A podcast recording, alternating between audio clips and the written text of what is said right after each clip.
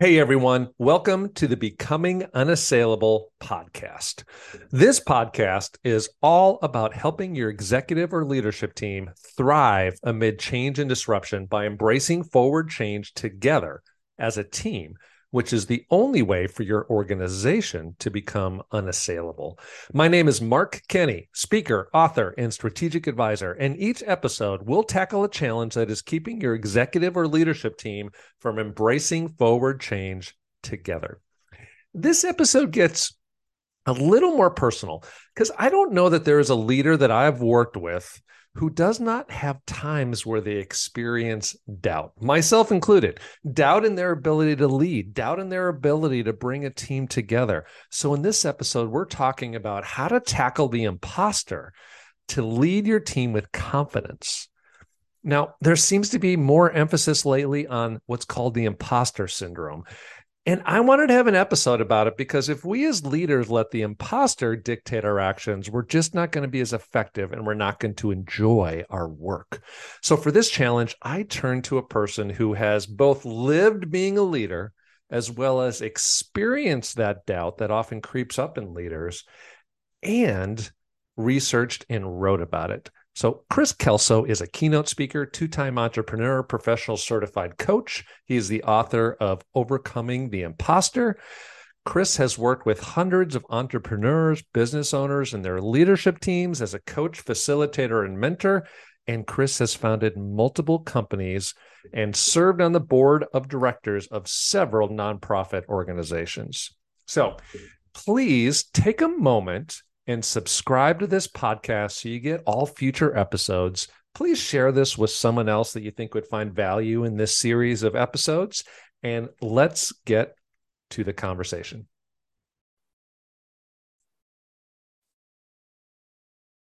Kris Kelso, pleasure to talk to you. Thanks for being on the podcast episode today. Thank you so much for having me, Mark. I'm looking forward to it. You're welcome. You just wrote a book about the imposter syndrome. Yeah. What what is that? Let's define that first of all. Sure. Imposter syndrome is a psychological term that was coined in the 1970s, and it refers to the tendency of many people, it turns out, to overvalue other people's success and other people's accomplishments and to undervalue or even doubt the reality of their own success. So I might look at Mark and say, man, Mark, Mark is successful because he's smart and he's savvy and he's educated and he he seems to have a plan and execute it really well. And he really knows what he's doing. And my success though has been a lot of luck and timing and and just figuring things out as I go. And I sure have made a lot of mistakes along the way and and somehow have just managed to figure out my way through it. And the underlying fear is that sooner or later someone or everyone is going to figure out that I'm just making it up as I go, that I'm that I really don't know what I'm doing, but that maybe I'm a fraud or a poser or that I'm an imposter. And that if that happens, I'm going to be exposed and it's all going to come crumbling down around me. That's great. And I have to laugh, Kris, because as you were describing that and using me as an example, I, I could so turn that around and say that about you and me.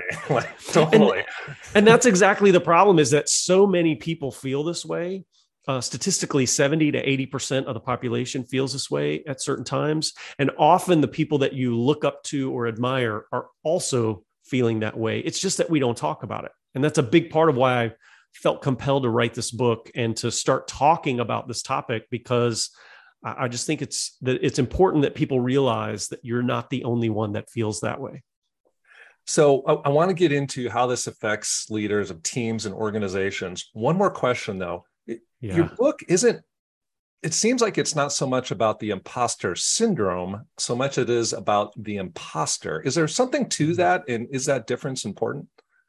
Well i i i gave a vo- a name to this voice that is inside many people's heads. A lot of us have this inner critic.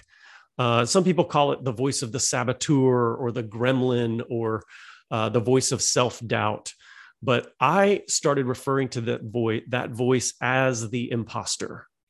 And and I did that because it reminds me when I think about it and talk about it that that voice in my head is not real.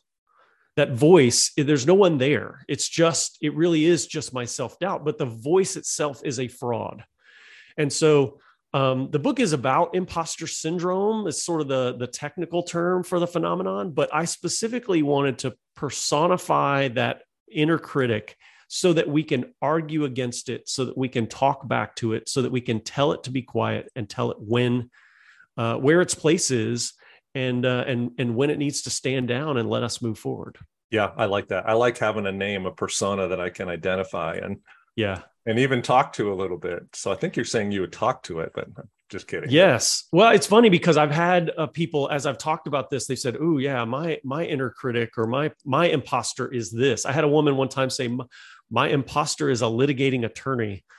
and uh, and she, she was saying that that voice comes to me with data and evidence and compelling arguments and is you know really good at negotiating with me and i have to get good at fighting back so yeah i think it helps people to realize that that's that's that's not it's not a real thing but it is something that's going on inside our head and i can acknowledge it and push back against it so my passion kris so i want to take this and apply this so, so my passion is really getting teams, organizations moving in the same direction instead of different yeah. directions, where they're really a team that works together and and how the team goes, especially at the top the organization goes. So you're also an entrepreneur and business coach. Um, so in your experience as an entrepreneur, a business coach, you've written this book and done research on this. How do you see the imposter impacting leaders of organizations? Mm, it it definitely does, and and there's a couple of ways that it that it does that. You know, one of the things with entrepreneurs, especially, but even if you're not an entrepreneur, even if you didn't start your company, people at the very top level of organizations, um, they tend to be somewhat isolated.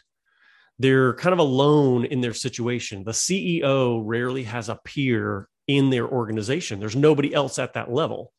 Uh, it's sort of the the curse of being the chief executive officer you're just at the top by yourself.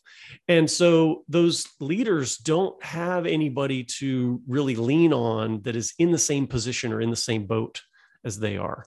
And so what happens is number one they're seen as the person who has all the answers. They're sort of put on a pedestal and they're held up as the supreme leader. If especially if they're the founder of the company they're the one that knows how everything is supposed to work. And people look to them and and uh, expect them to have all the answers but the truth is they don't and they often are afraid to admit that they don't know something that they don't they, they think that if they say i don't have the answer for this problem that that that's going to create doubt in their leadership that it's going to create uh, doubt and stress in the organization and so they have to they feel like they have to put this mask on and pretend to have it all together and to have all the answers.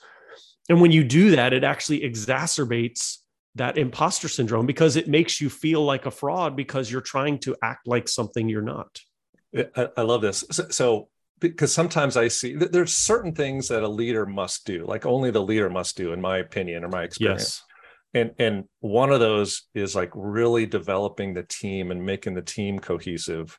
Yes. Um, and what you're saying is the exact opposite is what's needed for that that that level of vulnerability that is needed to be able to yeah. say i don't know everything or admit mistakes or i need help absolutely it's actually what is needed to develop a team and for the team to really rally around and and move forward together one of the key ingredients so so what i'm hearing you saying correct me if i'm wrong is that this imposter sy- syndrome gets in the way of a leader doing that that's absolutely right. And, and in fact, imposter syndrome in many ways is the fear of vulnerability. It's the fear of being exposed. It's the fear of being open about flaws and weaknesses. Uh, but the antidote to imposter syndrome is also vulnerability. That's what you need to combat it. You need to open up. You need to get real and get honest. And Mark, as you know, with your work with leaders and leadership teams, that a leader who is vulnerable and honest and authentic is going to be respected a lot more and is going to be a, a, lot more effective as a leader than one who's trying to pretend to have it all together and who's who is sort of faking that they have all the answers that they're supremely confident and uh, and you know that they have no insecurities or weaknesses so when we when we refuse to be vulnerable we're less effective And that's what imposter syndrome will do to us. That voice in our head will say, You can't show a weakness. You can't admit a lack of knowledge. You can't acknowledge a failure. You can't apologize. You can't uh, admit you were wrong and change course. And, and those are all things that are really detrimental to a leader. So it's ironic. Like I want to maintain this persona in front of people. And so I don't want to admit those things. So I'm respected and yeah. And uh but but the irony is that that makes me not respected.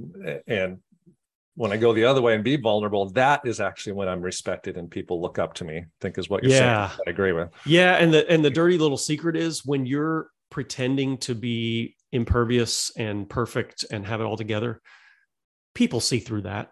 You you no one ever pulls that off fully. And so you do, you lose respect when you're unwilling to admit a weakness or a shortcoming or a failure uh, because people realize that eventually something's going wrong and they start to see through those that facade.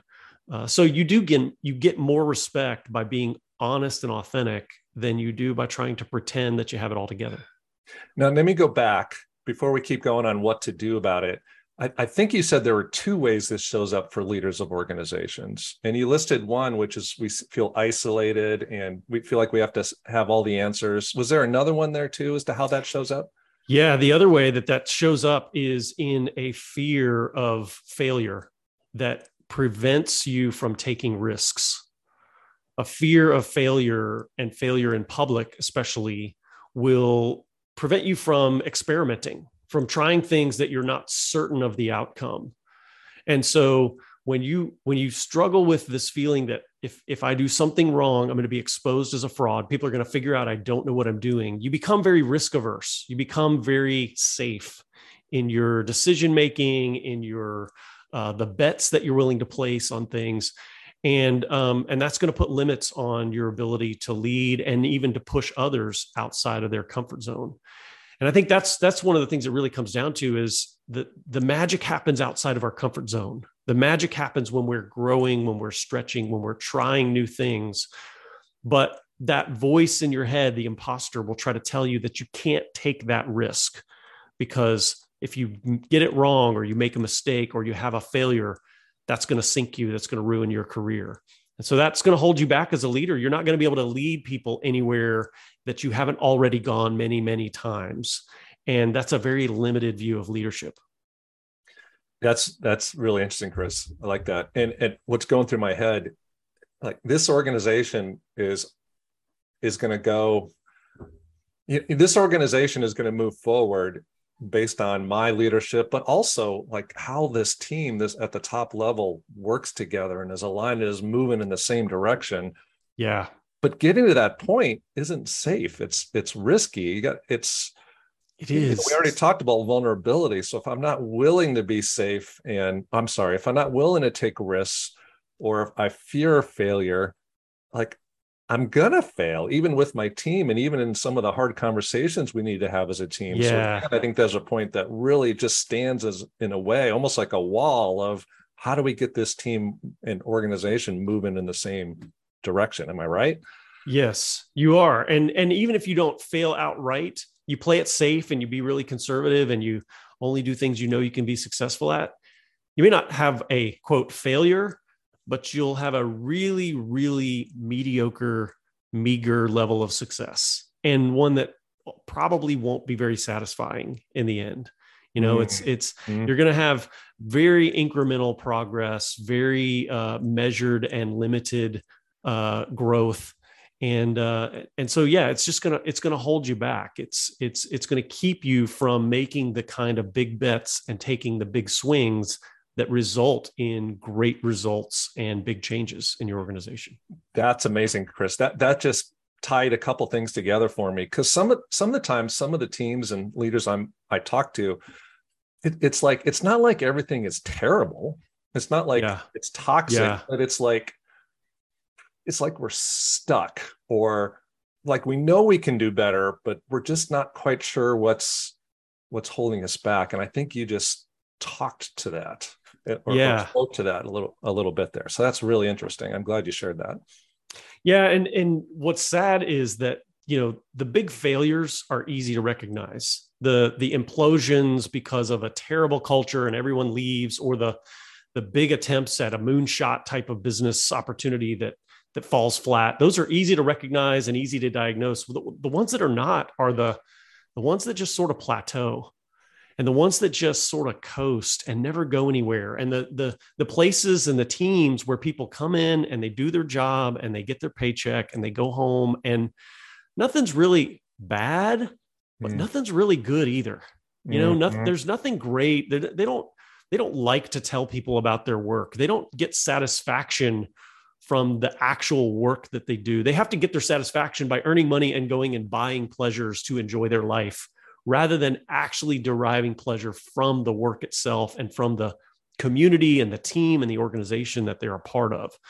And I think those are the really sad stories where there's not an easy and obvious failure to point to. It's just sort of a accepted mediocrity uh, that just becomes the norm. Wow.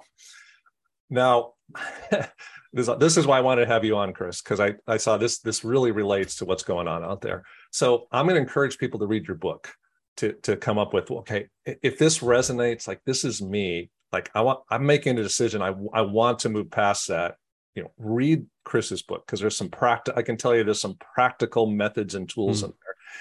Can you give us one or two tips for someone that's listening to us now as far as what do i do next? Like how do i overcome this? You mentioned vulnerability. Maybe yeah. What's a specific way that I can be vulnerable? Maybe I don't even, not even sure how to do that. What are one or two tips that somebody you could give somebody? Yeah, it, it, it really does require a change in several mindsets around some things. And one of those is vulnerability. And, and so I've learned to use vulnerability um, not only to, to be willing to be vulnerable and how valuable it is and how it helps others around me and also helps me to be vulnerable. But I've also used it learn to use it as a test for organizations, for communities. Uh, so I'll give you an example. When I um, join a new group, a new membership organization, or I meet a new group of people, or uh, you know, I go to an event where there's new people to, to get to know, and I'm trying to figure out is this a community that I want to be a part of and that I can help. One of the things that I've learned to do is to to get vulnerable pretty quickly and see how people react. Hmm. If I admit a weakness or a shortcoming or an insecurity, something that I'm that I feel like I should be better at than I am, and I'm just not there, and I'm trying to improve, if I admit that to people, and the response that I get is defensiveness and putting on masks, people sort of saying, "Whoa, whoa, that's not me. I, you know, I, I'm, I don't know what that's like," and and they're sort of putting their masks on and trying to protect, like that's uncomfortable then I know that this is a group of people that it's going to be hard to have real productive relationships and conversations with. But if, on the other hand, I get vulnerable and I say, hey, here's an area that I'm struggling, and people lean in and say, Ooh, I'm so glad you said that because I struggle with that too. And I thought I was the only one, and I would love to talk. Or, you know, I used to struggle with that, but let me tell you some things that, that have helped me. Or, that's not my issue but i've got this other struggle and maybe i can help you with that if you can help me with this. And and if people are willing to open up when i lead with that vulnerability it tells me this is a community and a team and a group of people that that i'm going to get a lot from that i'm going to benefit from being a part of and where i'm not going to have to battle taking down all that armor to build relationships. Would you say that that might be a a good test for a leader with their team, like to gauge the level of vulnerability and health in their team, to admit yeah. a mistake and seeing how others respond to that? Would you? I would. In fact, with, with for leaders especially, it's really important because leaders set the tone.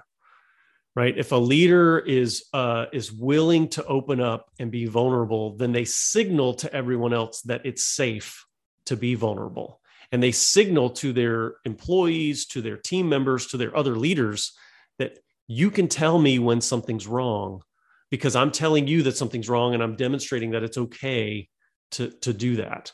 Um, so it's really even more important for leaders to set the tone with vulnerability because they want their people to open up. I don't know many leaders that don't want to know about issues that exist, that don't want to hear about the challenges and problems that are going on, that don't want their employees to admit if they're struggling somewhere so that they can get help.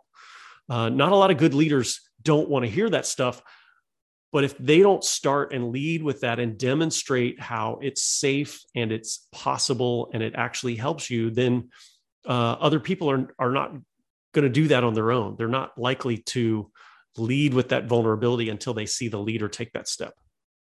So what I'm hearing you say is it's important for the leader to take that step and it, admit be, mistakes, admit I, I need help or I don't know everything, to be vulnerable, and also yeah. kind of use that as a gauge for the team. Are people opening up? Are they being vulnerable? If they're yeah. not, then we probably have some work to do on the on the team in that in that area. Yeah. But I've got to set the tone as the as the leader and and if i take that a step further just just thinking of how i feel sometimes almost like not worrying so much about failing or how i look in front of the team or what what people think of me or or what how other leaders act just be myself and be vulnerable and not worry about the rest of that stuff. Am i thinking right? Yeah absolutely. Absolutely. And you know, if if a leader is listening to this and they're watching us talk or listening to us talk and saying, I, I don't know if my team, if any of my team struggles with imposter syndrome, I don't know if that is relevant. Number one, I will say it absolutely is because statistically, it's 70 to 80% of the population.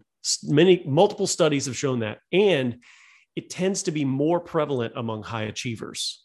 So if you think it's not happening, if you think no one in your organization deals with imposter syndrome, that alone is a sign that you don't have a culture of vulnerability, that you don't have a culture of openness and authenticity. And you probably need to start talking about this with your people to get them to open up, to get them to realize, because every person in your organization that feels like they're the only one that feels like a fraud that that feels like they might be in over their head if they think they're the only one then they're putting armor on and they're masking and they're protecting and they're spending a lot of energy trying to manage their image.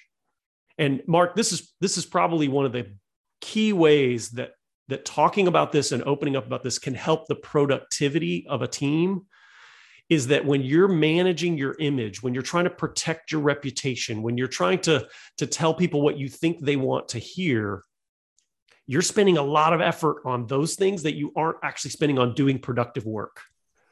And so if you can strip away those pretenses, if you can allow people to feel safe getting vulnerable and honest, you take a huge load, a huge workload off their shoulders and off their mental capacity.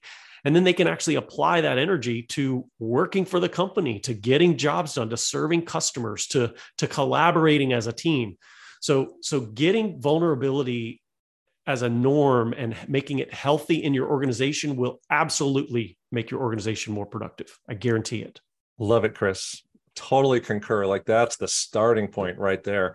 And it, it would be funny if it wasn't so serious. Like all of us are pretending like we've got it yes. 70, 80%, like we've got it all together and things are great. And 70, 80% of us, myself included, it's like,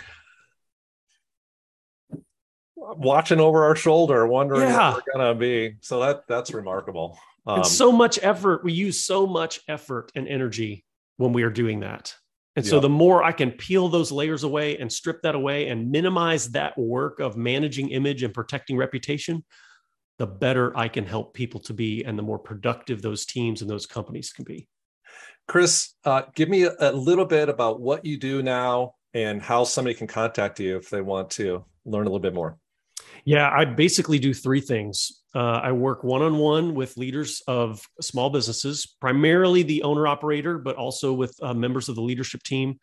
Uh, secondly, I work with teams.